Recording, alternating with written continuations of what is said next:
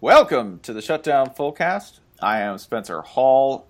We're going to talk about Week Eight of the college football season, as we do uh, on both SB Nation and EDSBS.com. To help me do that today, since uh, Ryan is uh, out foolishly doing other things, why he would do anything but podcast with us, I'll never understand. So we brought in a, a I don't want to say substitute. Substitute's a lesser word. I, I think we brought in a partner, Jane Coaston. How you doing, Jane? I'm good. How are y'all doing? Uh, doing okay. Can you can you just explain to the readers real quick who the hammering panda is for the University of Michigan Wolverines? He is our vulture fullback who uh, never scored a touchdown until this year, and now is I think one of like the top 10 scorers in the country, mostly because he comes in on the one yard line and then just hammer, hammer and pandas his way into the end zone. God bless him. Yeah, perfect. The Hammering Panda, my my second favorite Big Ten player behind Manberg. Manberg, a linebacker for the Illinois Illini, whose first name uh, is not Man. That's just what he prefers to be called. If you look up his roster, his roster spot on Illinois, his actual name is, uh, I, I, believe, let's see, Peter Bailey Berg. He's Peter Bailey Berg. Peter Bailey Berg. Mm-hmm. But he goes by Man. So Man Berg. Do we know when he started going by Man? I feel like that's a conversation I'd like to have. You like know, when do you decide that you're going to go by like no my name is Peter Bailey because this is it's a wonderful life but I'm going to go by man because I can I, I, think he went by boy until when he was about 14 and uh, he got in one of those like fights at, at, at, middle school where like no punches were thrown. There's just some really good shoving, and there was a crowd, and everyone was really impressed. And he said, "I'm a man now." Yeah, that's uh, he's from Sherman Oaks, California. I don't think he experienced many bumps. They probably had to label him man, just as a, an affirm an affirmation, right? Maybe like, there's only maybe there's like only like four people in the town. There's like old man, woman, in Sherman, girl, oh, and, in, in, in, him in Sherman Oaks. No, no, no, no, no, no. I'm certain this was if it was Sherman Oaks, this is probably some sort of therapist hang. Hang on, hang on, hang on. Spencer, are you a Sherman Oaks expert? Uh, I'm I'm now appointing myself a Sherman Oaks expert. I'm sure this was a therapist affirmation saying, you know, if you're feeling less than confident, Peter, you should adopt a new name, one that you think projects strength. He said, I'm going to call myself right. Man. Maybe this happened after some sort of like rebirthing process. Yeah, yeah, it's that kind of thing. This is some right. This is some California business. We'll be brutally corrected on this by at least three to maybe two Illini fans who actually know the story. So if you do, please correct us. Uh, Spencer at SBNation.com. You can even email me. I might read it. By the way, Khalid he's not, Hill, he's, he's not going to read it. I'm not going to read it. Uh, Khalid Hill, the Hammering Panda. Total number of carries on the season? Care, care to guess? 13. I feel like it's 13. 13. How many of those were for touchdowns? Seven. Oh, that's. for an oh, I can do that. For an average oh, of average average per carry, 1.62 yards. Po- points per carry. So his points per carry is what, uh, like three or four or something like that. I, I I don't think I'm going to see a more beautiful stat line ever. Ever. He's like a more efficient scorer than Steph Curry. I, yep. this is amazing. He's he's like if you look at Michigan, right?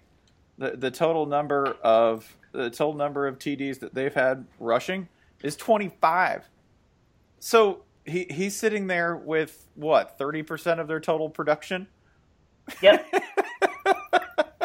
Man, that's not a vulture. You're a condor. That's amazing.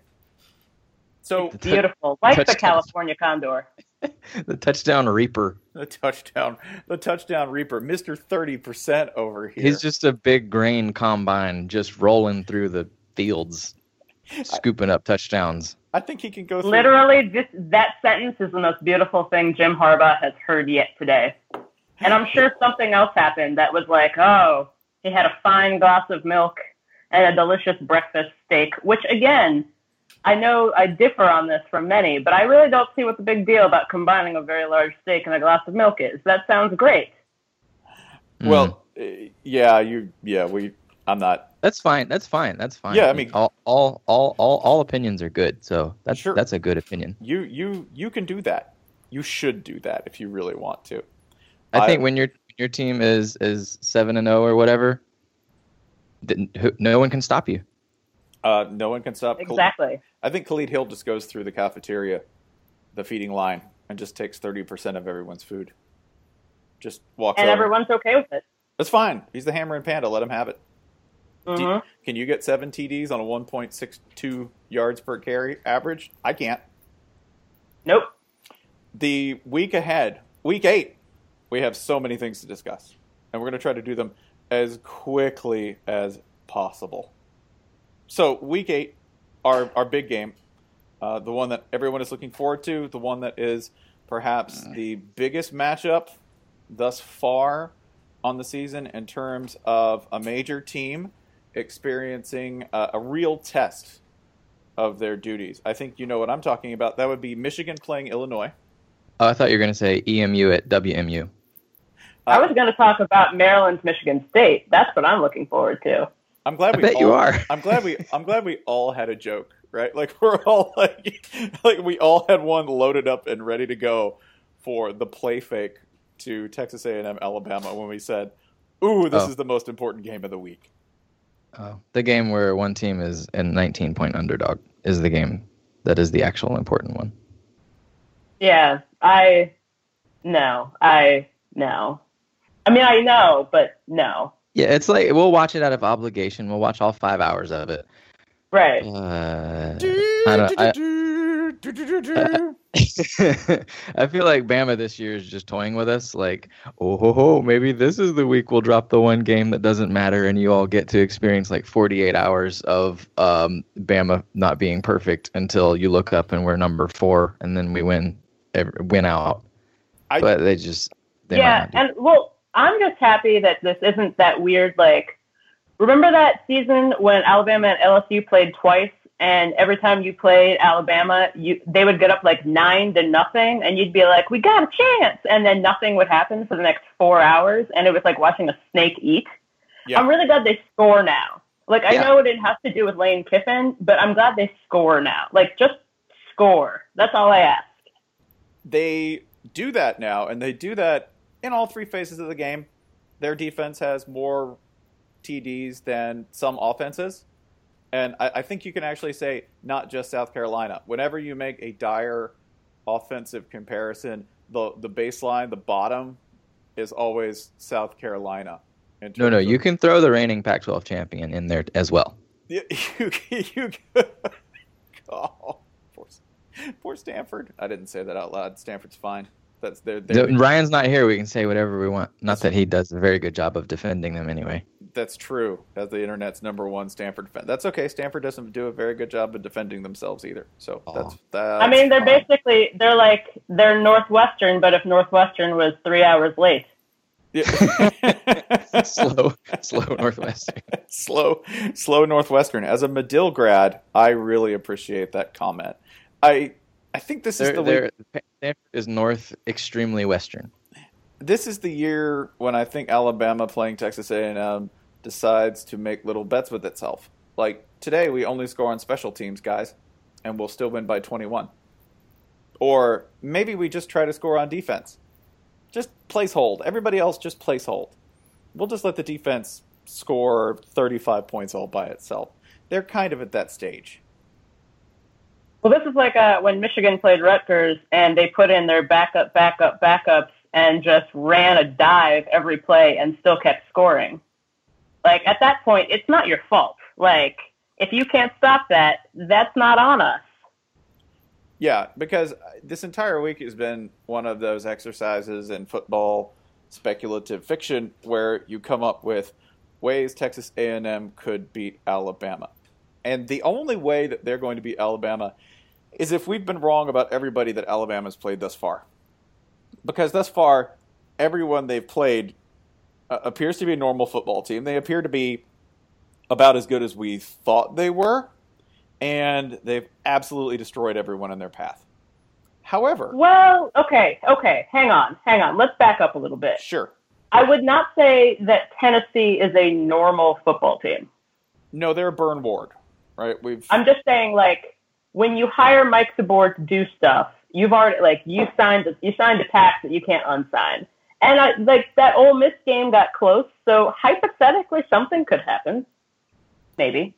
I would, Perhaps. I I would say this: if you wanted to make the argument that maybe they haven't played who we thought they played thus far, the game that to me would indicate maybe Alabama isn't as good as I thought they were would be at Ole Miss, because Ole Miss, I know they're volatile, but Alabama, 48-43, that score is deceptive. They were up by more than that. They gave up a trash TD at the end, but they lost control for a lot of that game. They also lost control toward the end of the Arkansas game, admittedly, after they were up by a big fat margin. But this is a team that, you know, you can do that to. They're not an anaconda. Unfortunately, they can also strike and just get 21 points in a bunch super Right. fast. So i this is sick. I'm talking myself into it. I'm talking myself into watching all five hours and now playing the CBS, the SEC on CBS theme during ultra marathons because Well, that's, like, that's this what it is feels like. this is one of those games where it's like, okay, okay, one team is way better, the other team is good, and um, it, it's good at these specific things. And sure, sure, sure, it's not excellent against the run, and you're gonna have to be excellent against the run to beat Bama and all this stuff. But it really comes down to if it's one of those games that just get real weird, Bama accidentally, you know, hap- happens to turn the ball over four times or whatever, the other team can win. Which that goes for every football game that's ever been played. If one team just completely has everything go against it, it's probably going to lose it you know it, therefore all we're saying is um the game hasn't been played yet you know Right. That, that's it. That's your hope. Alabama, they haven't played a game yet. Al- alabama you haven't lost to them at this point uh, yeah. Um, other games that you're sort of looking at because we pretty much agree Alabama's Alabama's probably taking this one, and it probably won't be very cool in the fourth quarter. Other games uh, of of interest this week, I have sort of a nichey game, so I'm going to hold it.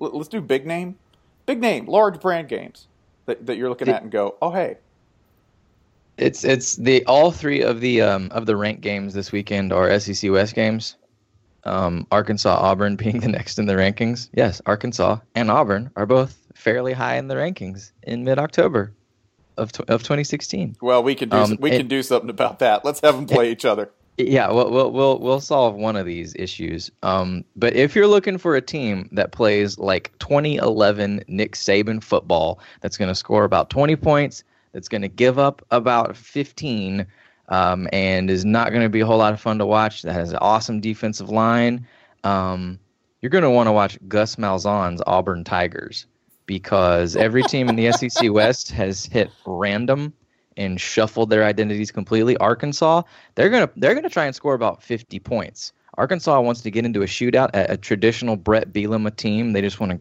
get into a shootout. Um, Texas A&M, they want to run the ball and play pretty good defense. Uh, Mississippi State, um, well, they're playing UMass, and that's that's that's that's a pretty fair match for them. But Well, let's just- I- hope. let's hope they make it out of that game. Let's hope. let's hope they make it back without their coach saying, "Hey, hey, can I hitch a ride back to Massachusetts?" I need it. Help. But uh, but Arkansas Auburn, yeah, like one team wants to score a lot, one team wants to score nothing at all, and those teams are the opposite of what they should be. Well, I, think the the big game I'm personally look, looking forward to is uh, in the great city of Iowa City, where Iowa and Wisconsin will be playing their annual ham off. I don't. I, last year it was ten to six, and it was the most ten to six game you've ever seen in your entire life. I just, it's going to be like six to three, and there's going to be a blocked punt, and then whoever's going to pick up the blocked punt is going to be like a defensive lineman who can't run very fast and there'll just be this train of linemen running, running as fast as they can, which isn't very fast, and I can't wait. That game's going to take six hours. It's going to be great. I there's you know there's a number of games on the schedule that I look at and go, you know, that's going to be fun. I, I think like like there's a lot of a lot of unranked teams playing each other fairly decent records, where you're going to get a lot of sort of chaotic festivity. I, I think that starts tonight. You get uh, Miami at Virginia Tech.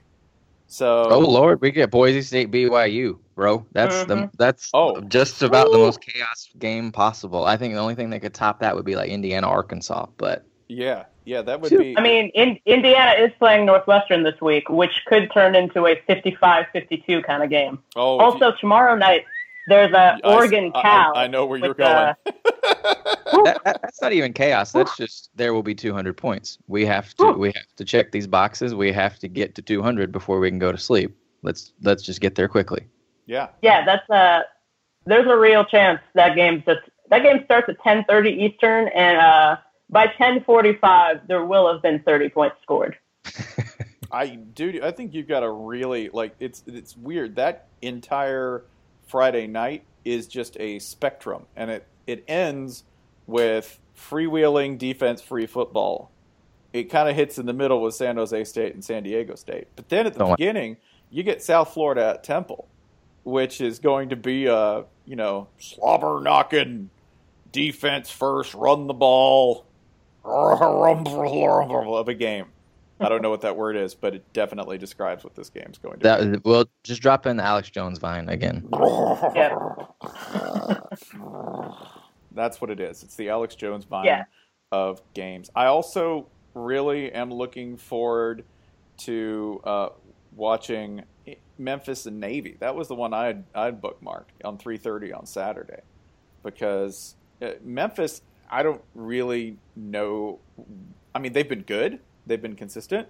Uh, they're about to face a really mean Navy team, one that beat Houston, uh, one that you don't want to drag any further into a game than you have to, because the longer you go, the more confusing pick A, B, or C gets. That's how the triple option works, and they happen to run it real, real well. And it's also at Navy, which is where Houston lost. So that's another game where I kind of want to you know keep an eye on it and say, okay, here's your health check for Memphis. And otherwise, very entertaining and potent team doing just fine in year one again uh, uh, under Jay Norvell. This is a very difficult road trip for them.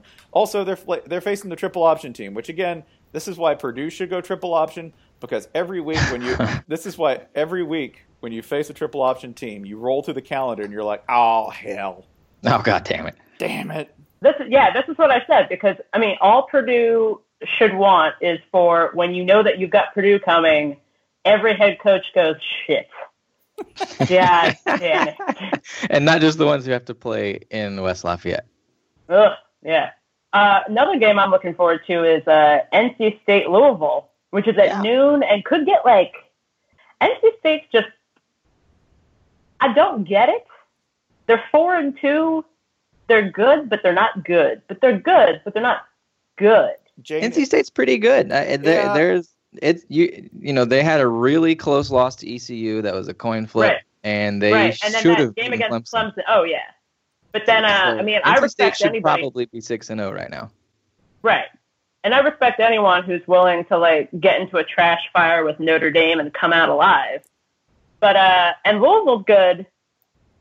I think Louisville has like that Duke game last week. I think Louisville's got some issues. I don't know. This game just like noon game, it could get it's one of those games either Louisville's going to win by like 35 or that game's going to be like 17-17 for 30 minutes. it, by the way, going back to NC State, the thing that I would say, like if you wanted to just capture them, I think they're just a really smart, very well positioned, very well coached team. Now I say well positioned and well coached. I don't think they're that talented, but if you look, they're a top 20, 25 S&P team in Bill C's rankings. They are a an obstructive team and they do not like watch how they're coached. They don't attempt to do anything they can't do. They don't. They they play they play defense to their strengths. They they're offensively, they're just kind of going to take what's there. They call a lot of screens. They do a lot of sneaky little run plays. Like they remind me a lot of a of like Jim Grobe's best Wake Forest teams who said, "Okay, listen, we, we know we know we can't win this game outright, but what we're going to do is suck on your face and hope you suffocate. right? We're just gonna Like, you don't punch someone in the balls in a bar fight. We're going to punch you in the balls in a bar fight. That's our only shot.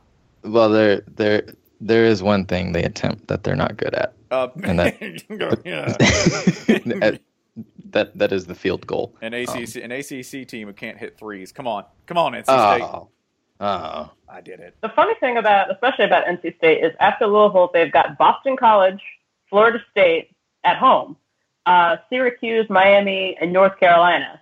And there is a not insignificant chance they could win all of these games, including perhaps beating Louisville, which would Sure. be weird. sure. And yeah, But uh, this come out of also relates to my this also relates to my theory that Florida State is secretly awful. Secretly awful. Yeah, this is, by the way, the point in the Florida State life cycle of a season where everyone begins complaining about Jimbo Fisher's inability to develop talent.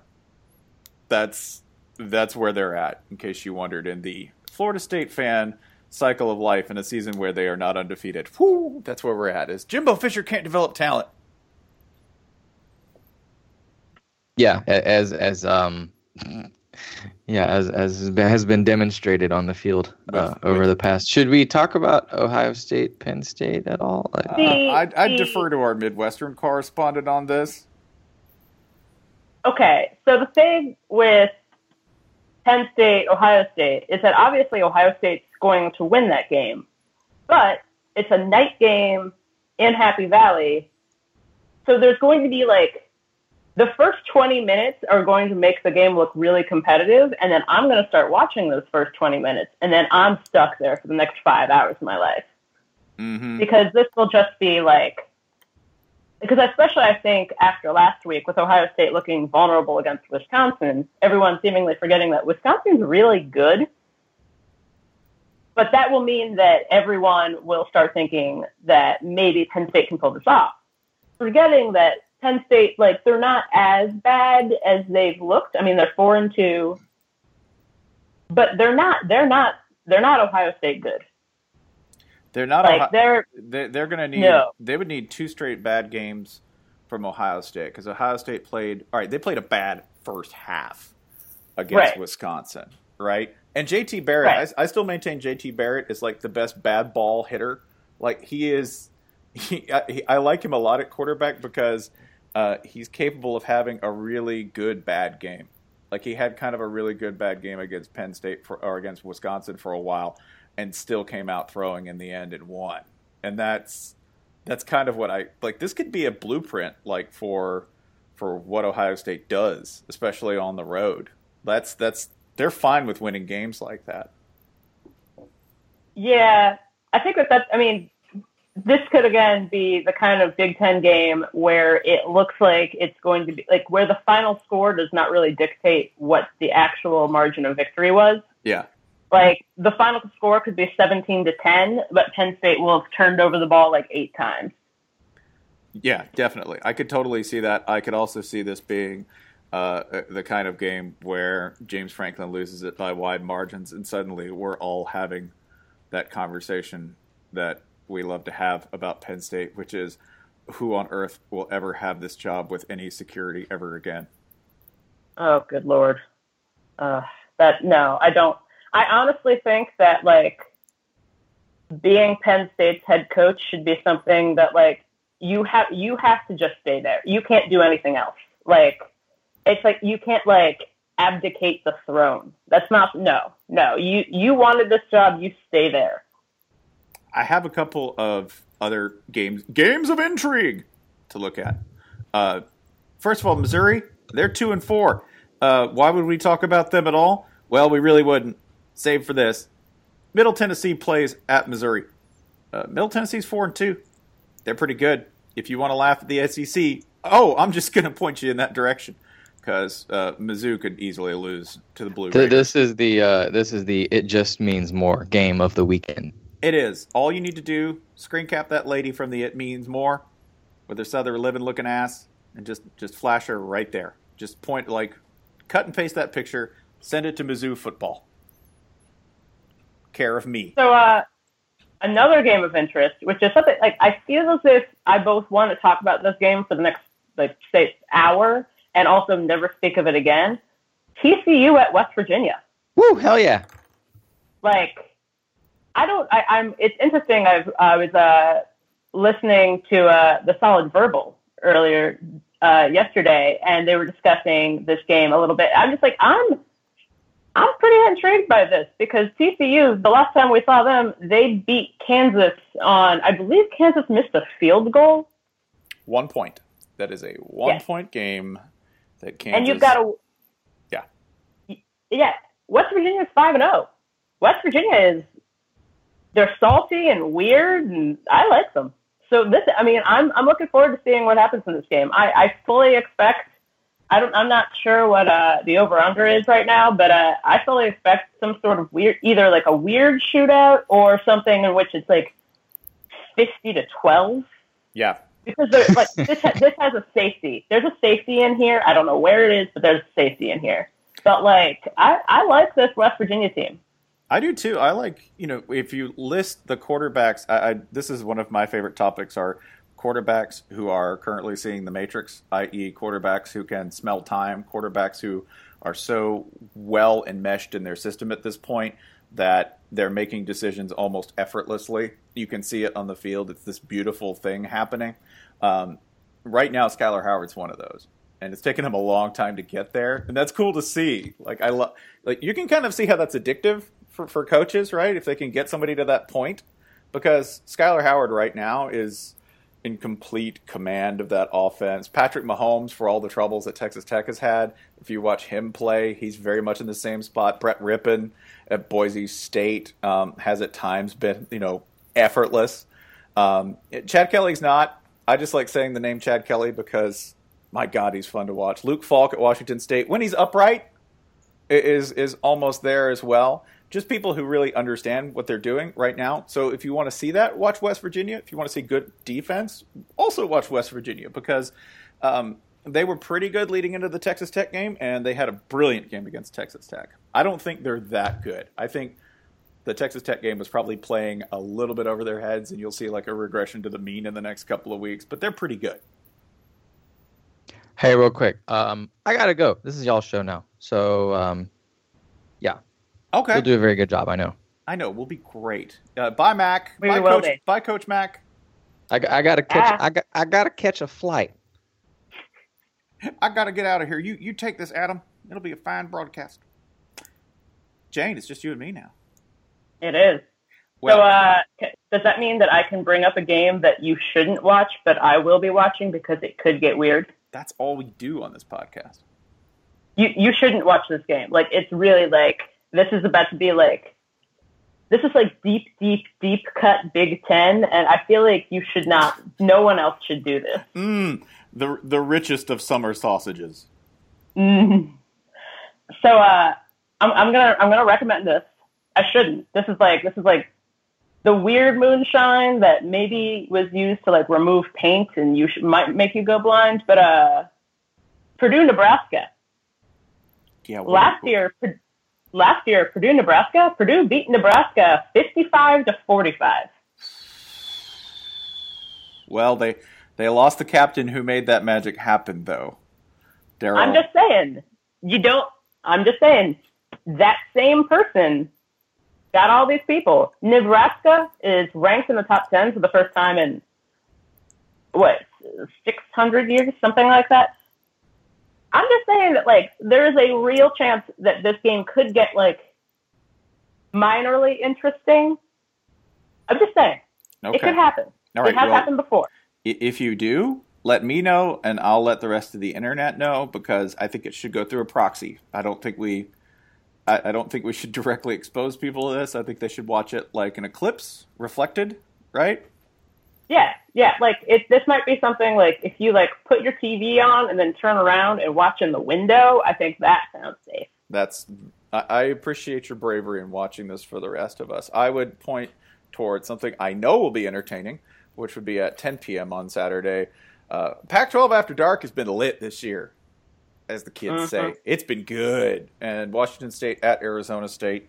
Uh, Washington State playing some mean football. Arizona State also playing pretty well. Um, Yeah, yeah, this is four and two versus five and two, and this is wow. I mean, and anything that winds up on the Pac-12 network, which by the way I don't get, uh, but I do get the Big Ten network because I don't know why. Uh, Yeah, because that, because that game's gonna get weird. Because Maryland is Washington D.C.'s college football program. That's why. That's why you get the. I didn't- Ten. I did. I didn't sign anything. I did. I That's didn't. nope. They just, I didn't. they just pipe it right in. Just all that B one I G. didn't. It's, it's no, no, no, no. Is this this is what that taxation without representation thing means? This is this is how this happens.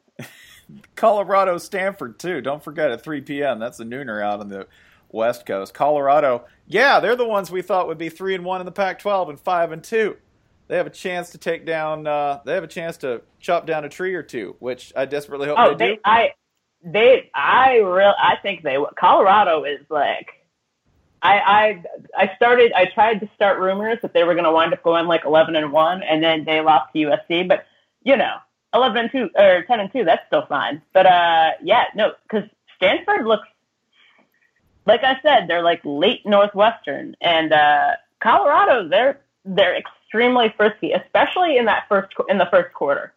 yeah, like, they're not. They're, Stanford they're, has they're still not deep enough. Like they're not No. quite. They're not quite there to put together four quarters of dominant football. Though again, I'm fond of citing these.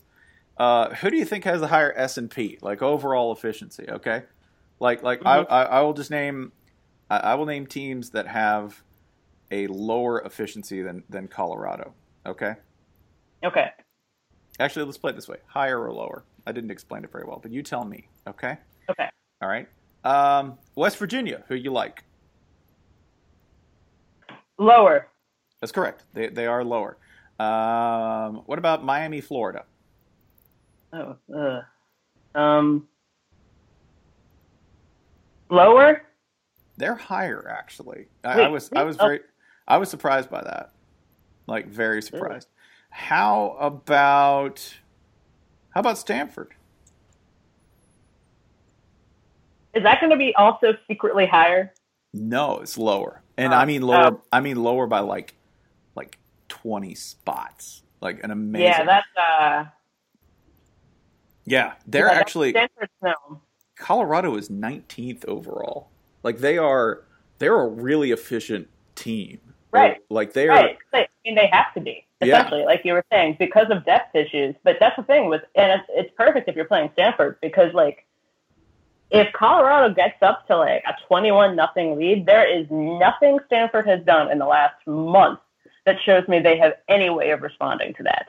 Tur- like yeah, they when they get down, they are a turtle on their back. You do not Like that's yeah. that's that's it. That's pretty much it. Like there's like and especially, you know, when you've got perhaps like a like William F. Buckley esque conservative offense, that's not good for Colorado. That or for playing Colorado. Like Colorado will jump out on you on something stupid like a blocked punt or like a turnover or something like that, and there's nothing Stanford can do about it. Yeah, and also Sefo Liufau, my pro- my favorite quarterback, my personal Heisman, Sefo Liufau, for everything he's been through, for being for being a Polynesian quarterback, uh, playing in the middle of the Rockies, for being the figurehead at the revival of the sighting of the white buffalo, indicating the return to greatness for the Buffalo Nation as a whole. Yes, for Colorado's return to greatness, which nobody in Colorado will really care about because nobody in Colorado cares about anything. But that's fine. I get to care about it, and I'm the protagonist of reality, and that's what matters most here. Do you want to answer some reader? You want to answer some reader questions, Jane? I do. Let's see. You know, you cover mm, politics for I, MTV.com. I, apparent, apparently, that's what I do. Yeah. Uh, so we'll take this question from at Chris F. Jensen, which we have an actual answer to.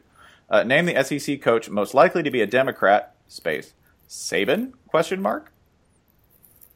No, no. Saban eats iceberg lettuce and he thinks it's food. He's not a Democrat. That's no. Mm. That's never happened. Mm, I'm about to throw you a curveball. Has donated politically to Joe Manchin. Is an old, I believe, West Virginia Blue Dog Democrat.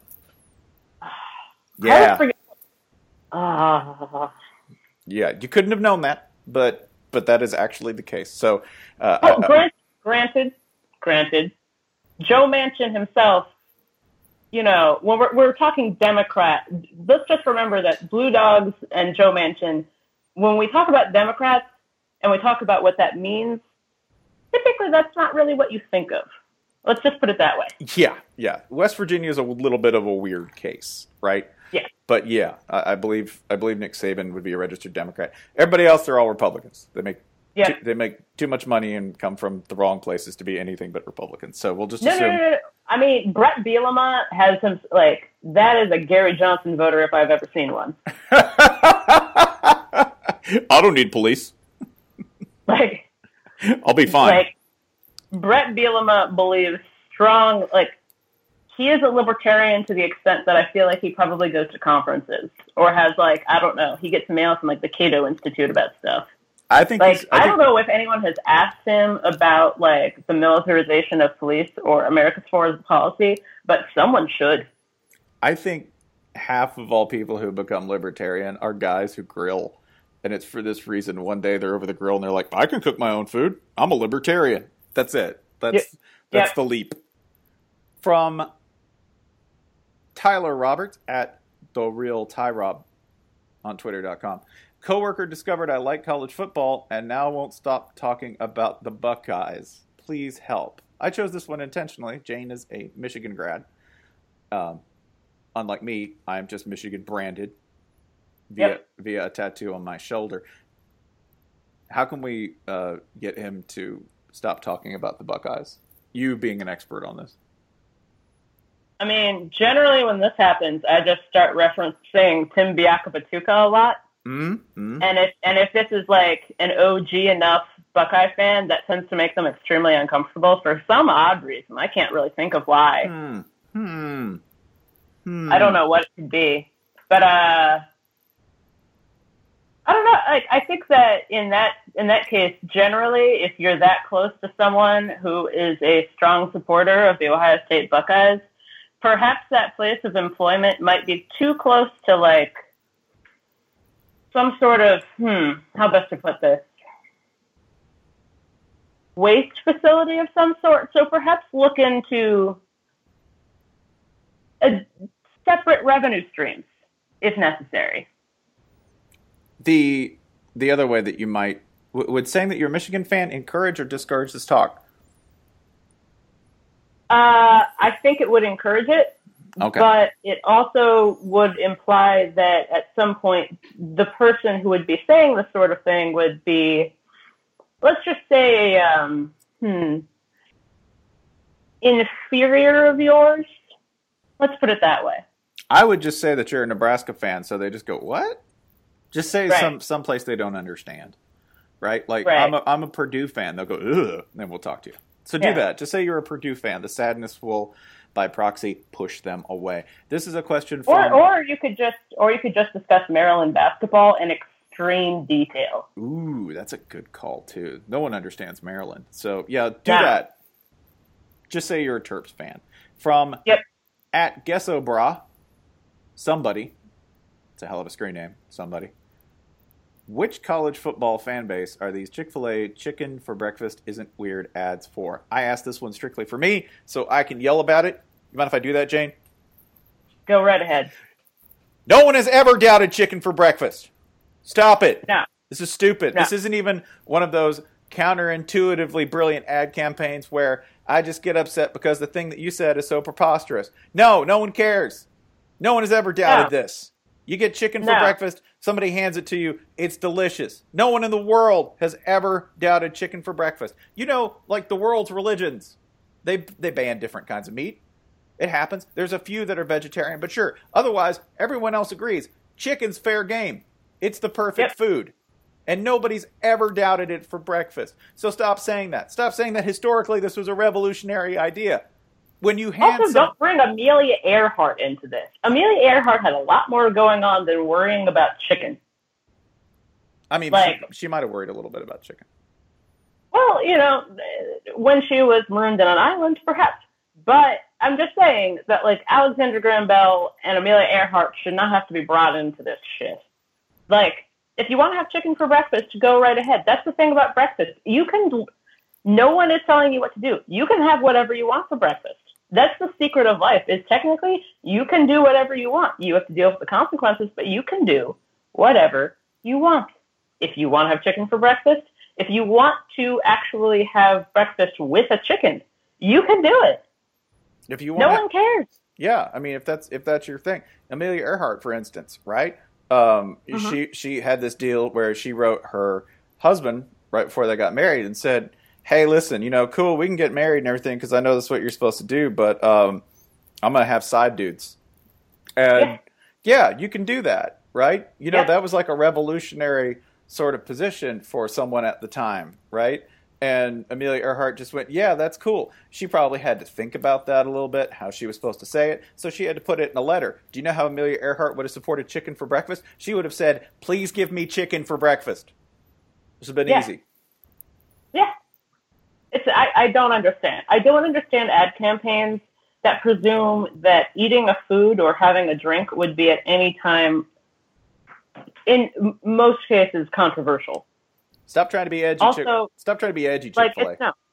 No. No, I mean what okay, what is is Chick-fil-A the least edgy food? Like they're not open on Sundays. What that that is not edge. That's like flat surface. let me come in your restaurant six days a week. All right, greet me with an enthusiasm and a, a real gleam in your eye, bordering on the cult-like. Ask me if I want jelly for a biscuit, even though it has meat on it, because somebody out there puts jelly on their chicken biscuit. I don't understand it, but I appreciate you and the freedom you represent. Okay, take me. Try to upsell me on getting cheese. I'll politely decline, and you'll be cool about it because you're in the cult. And you'll say it was a pleasure serving you, and I'll doubt it, but I kind of won't. That's the whole Chick Fil A experience. Quit saying is. this is like something uh, that that I shouldn't support. Right. I don't get it. I don't understand. Okay, I've yelled about that enough. We have another question. One more to close, one more to close out the program. Uh, I'm going to take this from uh, at BOS Chicago, Godfather BOS. For once and all, please be honest and tell us which college football team the media hates. Hmm. Uh, this answer this Hmm. this answer changes year to year. You should know that, and it's mostly Right. circumstantial. I have a pretty good answer for this year, and it's Baylor. Oh yeah. And this is I wh- think that the there's a lot of reasons. Yeah, I, I think that uh, I mean there are multitude of reasons, and right now I think it's I've really enjoyed how uh, college football television programs have tried to talk about Baylor without talking about Baylor. Like, yeah. Right now, Baylor is like they're six and zero, and they're first in the Big Twelve, and their remaining schedule looks kind of nice. Like their toughest game, their toughest two games might be Oklahoma and at like at Oklahoma and at West Virginia, and yet no one wants to discuss it at all.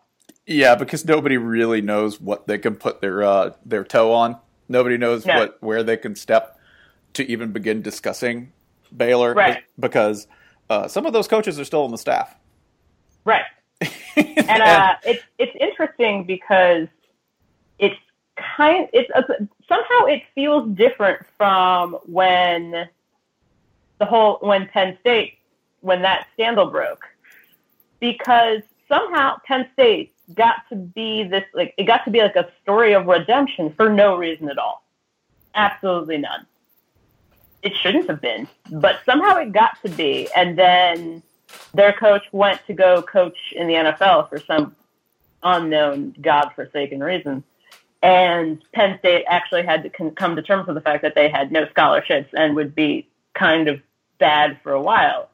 But Baylor, ba- like, I feel as if we're dealing with Baylor by just simply pretending that Baylor does not exist. that is the official stance of everyone. Because if you want to address them, very few people can make this abstraction. Very few people could have the discussion where they say, we would like to just discuss them absolutely as a football team.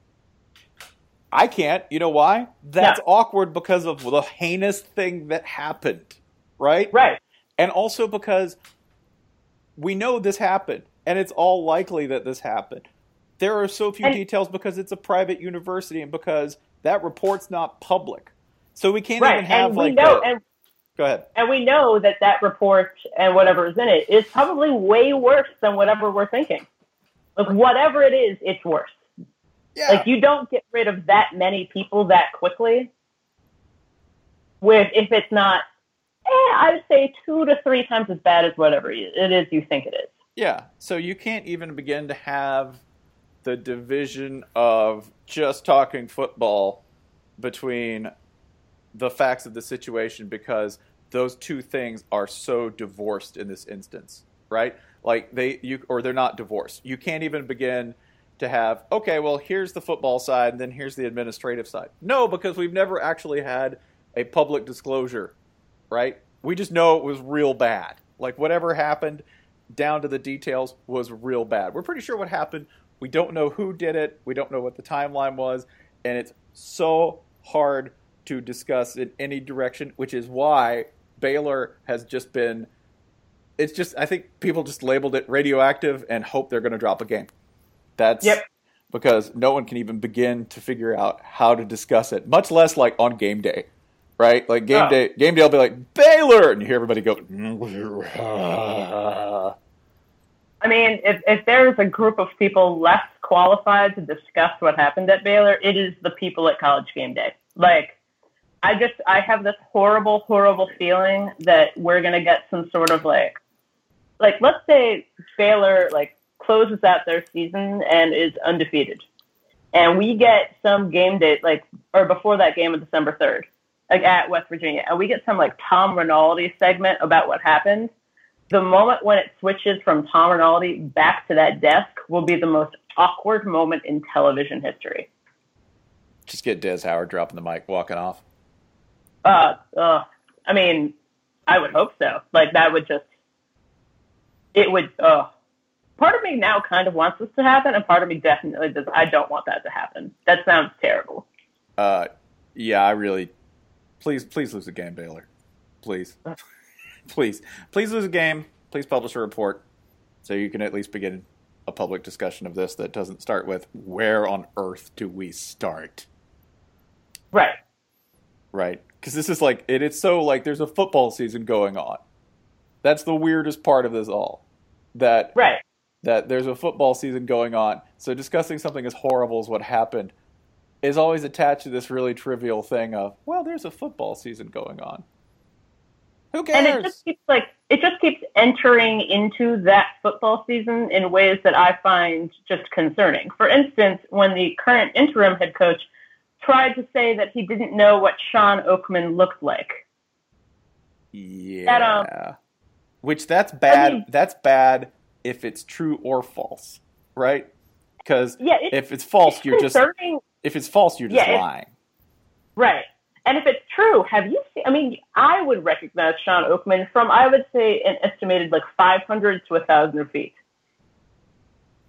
Like, most people don't look like Shawn Oakman. Yeah. I'm just saying, like, but it was interesting because that seemed to like that happened at like the end of a game that people were trying to discuss as it was just a game, and then this happened, and it's like, oh, that thing that we all agreed not to talk about. Yeah, that's yeah, Baylor. God Ugh. damn, God damn it, Baylor. We should take we should take one more just to sort of Right, get the Baylor the get the Baylor out of our brains. Um, Yeah. yeah, yeah. Um, let's see, one more question, just one more, one more for the road. Yeah, I'm picking this live. Y'all are gonna deal with it. hmm Okay. I think I got it. Is anybody going? Well, no, no, no. We talked too much B1G. We can't do that here. Yep. Ah! Yeah, let's go with this. We don't answer coach questions much because they're kind of tired. But I do want to answer this one because you're on the phone. Which coach would be scarier to drink with, PJ Fleck, Jim Harbaugh, or Paul Johnson? Which coach would be what? scarier to drink with? PJ Fleck, Jim Harbaugh, or Paul Johnson? I feel like PJ Fleck would be the kind of person who gets drunk and wants you to do stuff. Like it's like, come on, come on, let's go, let's go run. Let's just just go, just just run. Just see how fast we can all run. And then you like wake up the next morning and you're bruised and you probably have like a broken finger and you have no memory of how it happened. Mm-hmm. I think I would actually be most afraid to drink with Jim Harbaugh because I feel as if his alcohol tolerance is just like like the you know when like a like the graph approaches like like it is immeasurable and nothing would happen nothing about him would change Mm-hmm. he would just keep like he was just like he would disprove like laws of physics with how much of any liquid he could consume without anything happening or going wrong. So you would drink and he would drink and you would drink the same amount and you would be dead and he would just sit there and watch you and note that you appear to have not been drinking with the enthusiasm unknown to mankind and maybe dead now. Okay. You know And. Paul Johnson, I just feel like he would just get real drunk real fast. Oh, oh. See, again, I've cheated you by having prior knowledge. Uh, You, you don't want to drink with Paul Johnson. I mean, I don't know if I want to drink with any of these people. I'm just saying, like, which one would be scariest would be Jim Harbaugh just sitting there staring at you while you became incoherent and nothing about him changed at all. I could see that. I still think Paul Johnson's scarier because I think he's the one who can do the Ron Swanson moonshine twirl, right? Where you drink it on your arm and you drain the whole thing. Yeah. He's, yeah. He's from like Western North Carolina. Like he probably had shine in his bottle, right? Get that, hush that baby up. You give him some shine. Yeah, Paul Paul Johnson.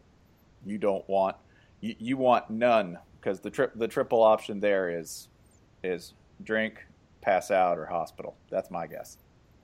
Right. We'll end there.